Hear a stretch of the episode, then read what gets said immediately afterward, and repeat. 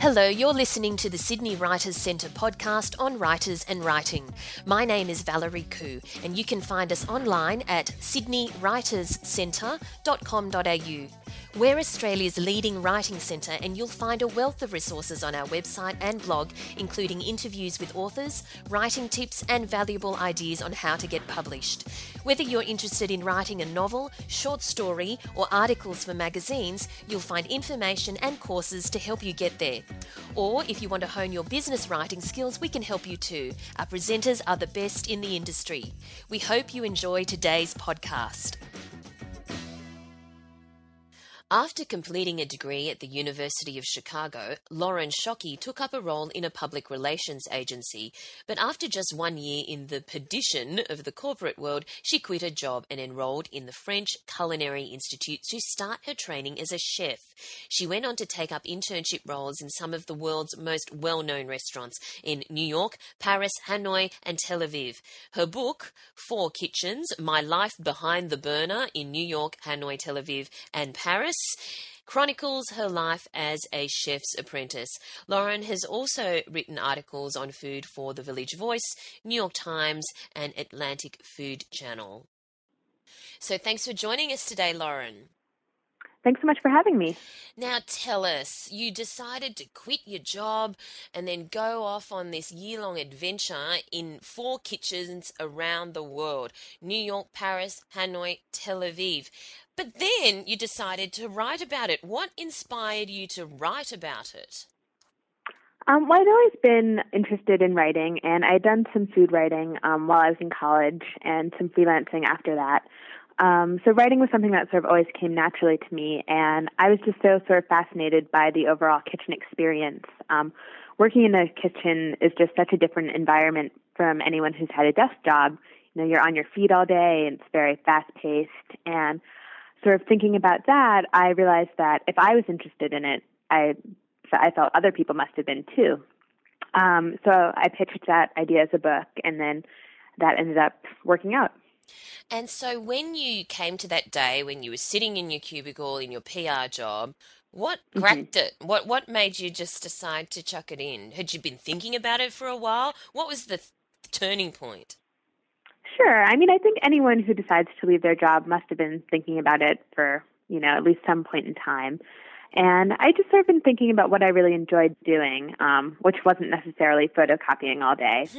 Um, and what I really did love was cooking. And I figured, well, if cooking is what I really love, why don't I try and find a job where I can do that all day?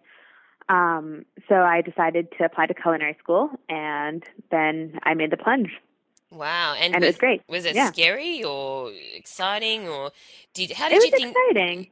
how did you think you were going to support yourself? Um, well, I saved up some money working, um, and then that was sort of how I helped pay for culinary school. Um, but yeah, I mean, it is sort of nerve wracking to sort of leave a steady job with an income to then go to a point where you might not have a job. Um, and especially with cooking, which doesn't pay as well. You know, most cooking jobs don't come with benefits or a full salary. You get paid about nine, ten dollars an hour. But ultimately, I I reasoned that I would rather take a risk and do something I love than regret having never taken that risk. Mm, and how did you pick those four cities or restaurants, I guess? Well, I'm from New York City, so um, the first restaurant I, where I work, WD50, is here, and that was just sort of easier to um, find a restaurant at home. And the restaurant focuses on molecular gastronomy, which is a type of cooking that manipulates sort of flavors and te- textures and does sort of lots of foam and sort of crazy things. And I was really interested in that type of food, mostly because it's just a very cerebral type of cooking. Um, and there aren't many places in the world really where you can learn that type of food. Um, so I knew I definitely wanted to be at WD50 because it's really the only restaurant in New York City that does that kind of food.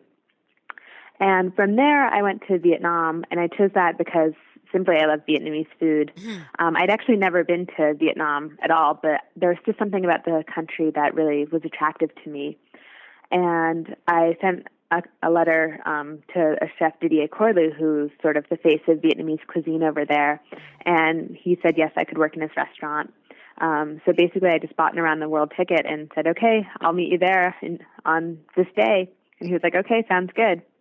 Great. And yeah, and then from there I went to Tel Aviv, um, mostly because I'm Jewish, and I I was interested in that idea of sort of a homeland, and I also wanted to pick a country where we might not associate it with being like a foodie place. Mm. So Vietnam and Paris, those are very sort of food centric capitals.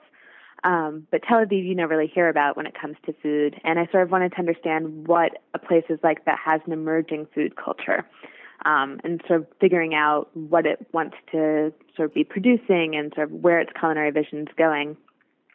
And then finally, I went to Paris, which just sort of made logical sense. Or how can you not talk about cooking and not go to Paris? Um, and so there, I worked at Senderens, which is sort of a two-star Michelin restaurant, um, sort of haute gastronomy, sort of very sort of rigorous and old classic way of um, setting up a kitchen. And did you know at the start that these were the four that you were going to do? Did you know that you were going to complete them in a year and and and and then be done with it? Yeah, um, I I got the book deal um, right at sort of at the end of my New York experience, so that sort of helped me frame the rest of the book. Um, mm. I didn't really know what restaurants I'd be working at because sort of the nature of restaurant jobs um, it's not sort of like something where you could apply six months in advance. It would be very much sort of one month in advance. Mm. Um, so definitely, I didn't have a restaurant in Paris until about two weeks before I got there. So that that that was nerve wracking. I was yeah down to the wire. So you pitched this book before you went on your adventure, a bit like Elizabeth Gilbert did, and I'm sure you've heard the comparisons.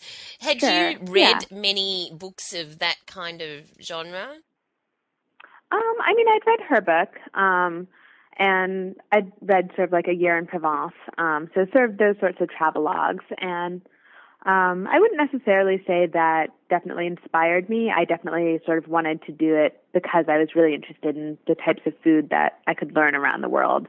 And especially talking about food, um, it is so different from place to place. I was really interested in experiencing food culture sort of in the country of origin. And so, did you take notes as you went along, or did and did you write as you went along, mm-hmm. or did you wait till the end before putting pen to paper?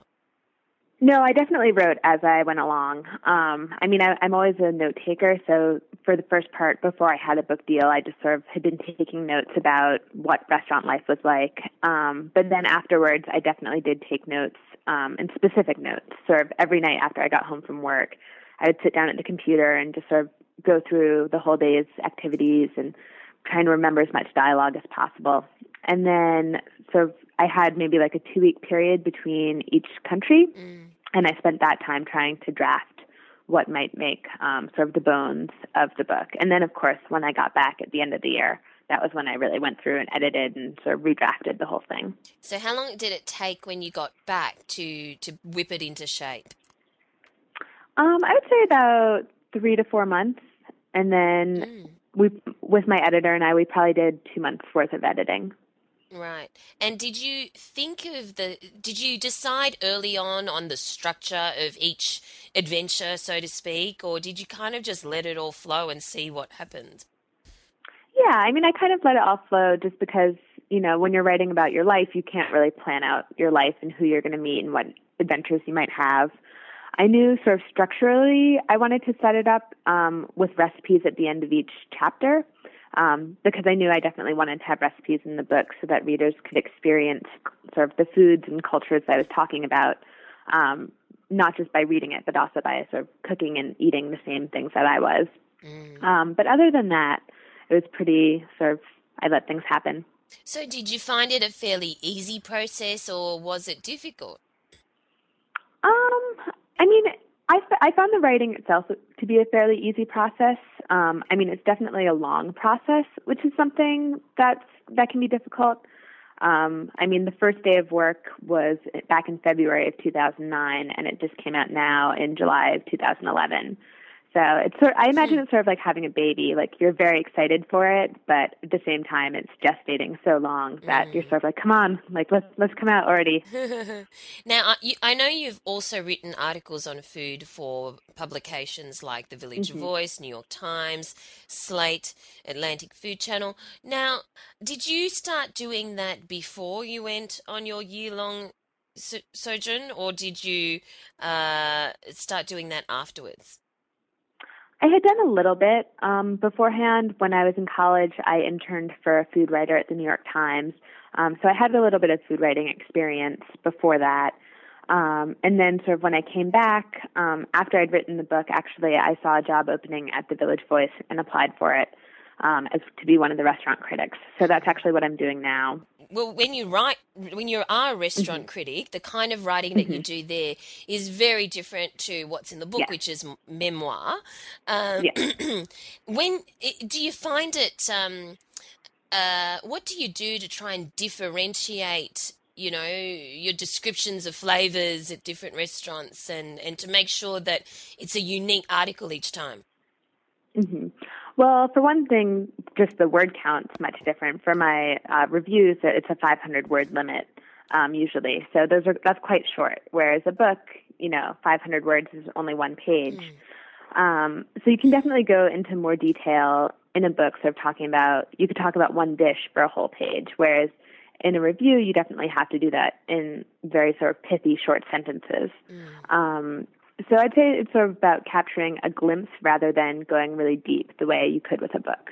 So when you do your restaurant reviews, are you typically spending your time describing flavor, the cooking style, the overall experience? What do you think yeah, makes a I good think, review? I think definitely the overall experience, um, taking into consideration obviously the food, which I feel should be first and foremost, but then also things sort of like the ambiance, um, and even the simple question, would I want to go back here? Why or why not? And how can I convey that to the reader without just saying, come back here?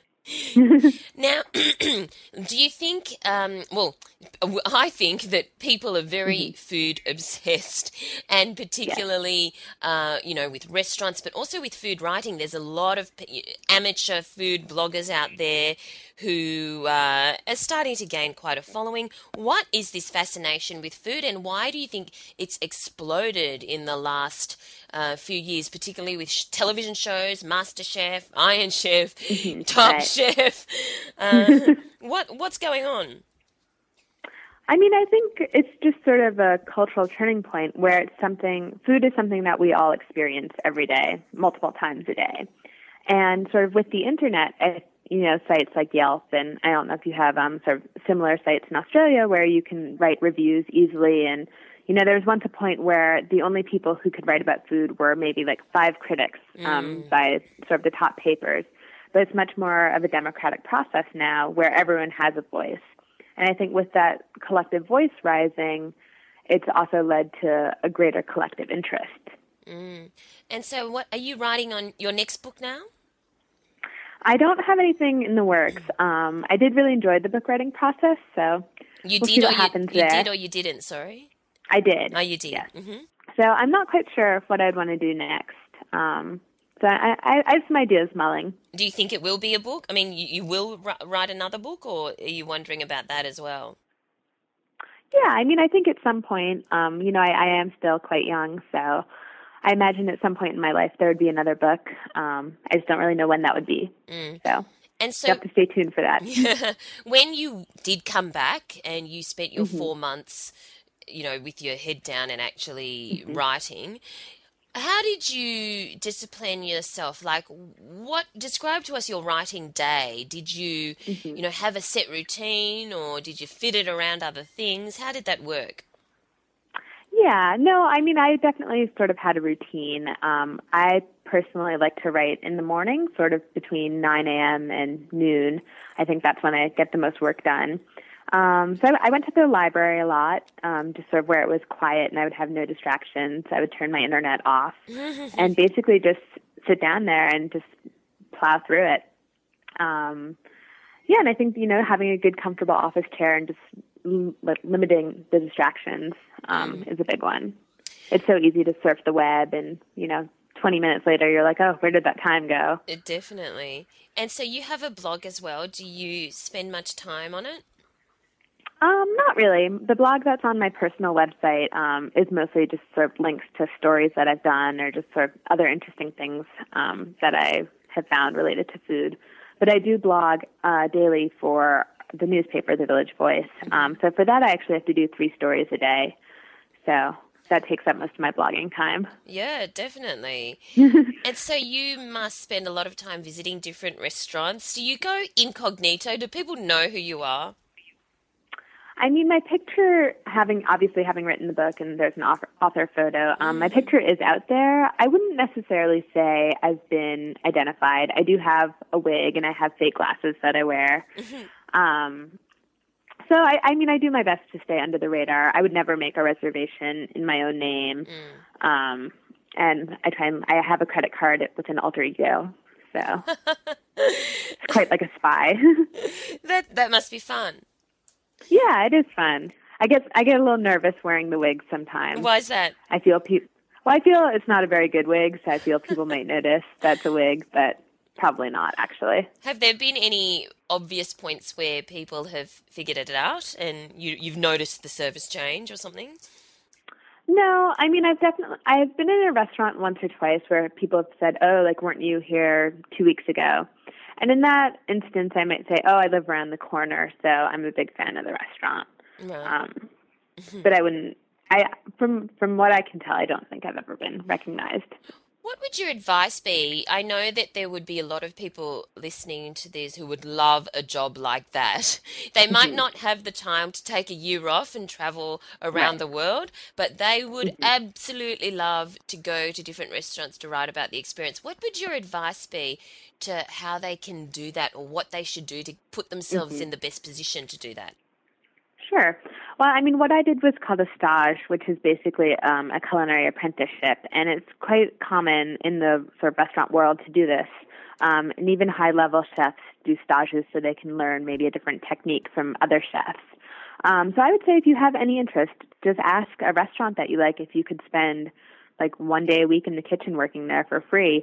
And the truth of the matter is, most people aren't going to turn down free labor. Mm. Um, you know, you might have to be picking parsley for hours on end at the beginning, but you know that's what I did. Um, mm. someone in the restaurant world has to do it, and if you don't have as much experience, it's a good way to start off. And sort of once chefs see that you can master picking parsley, then you know you'll be given a task that is greater than that. Um, but I think really just most restaurants will be willing to let you in their kitchen if that's something you want. And I don't even think you need culinary school. Um, most of the restaurants where I worked, the people hadn't gone to culinary school. And the thing is, if you work in a restaurant, they're going to teach you what they want you to do and how they want you to cut the carrots. It doesn't really matter if you know 10 different ways to cut carrots if it's not that one way that they're doing it. It doesn't really matter. But do you think that that is an important background to have to be able to be a restaurant critic? Um, yeah, I mean, I think it definitely helps um, understanding why certain foods taste good and why certain foods have been cooked properly versus things that haven't been cooked properly. Um, I know for my job, actually, um, it was it was a, a requirement having been to culinary school. Right. So that was something that actually really surprised me. Mm. I didn't I didn't necessarily think it was a, a requisite for the job, but apparently my bosses did. Mm, lucky you went. Yes. What's your advice to people who are planning a big career change and, and, and possibly, you know, ditching their cubicle job to to to do something completely different mm-hmm. like you? Sure. I mean, I think one thing that is really helpful is to have a plan and have a plan to know how you're going to enact your plan um, sort of I'm very goal oriented, so it was easy for me to say I like cooking. I'm going to go to culinary school. I'm going to work in sort of at WD50. Mm. So I had it all very lined out. I think what sort of stops people is they say, "Oh, I don't like my job, but I don't really know what to do or where I'm going to go."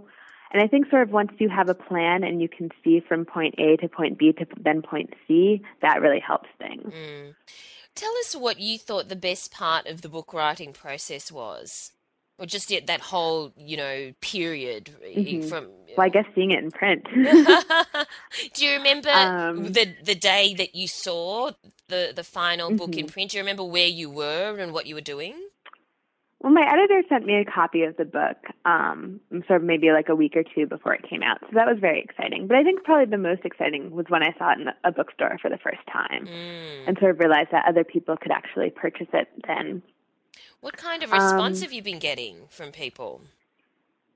Um, well, I think it's been good. Um, I try not to read too much about it and to obsessively Google search myself. Um, yeah, so I mean, I think I think people are enjoying it, and you know, it's a very sort of relatable book. I think anyone who has had any sort of job that they didn't like will appreciate the aspect of following your passion and doing what you love.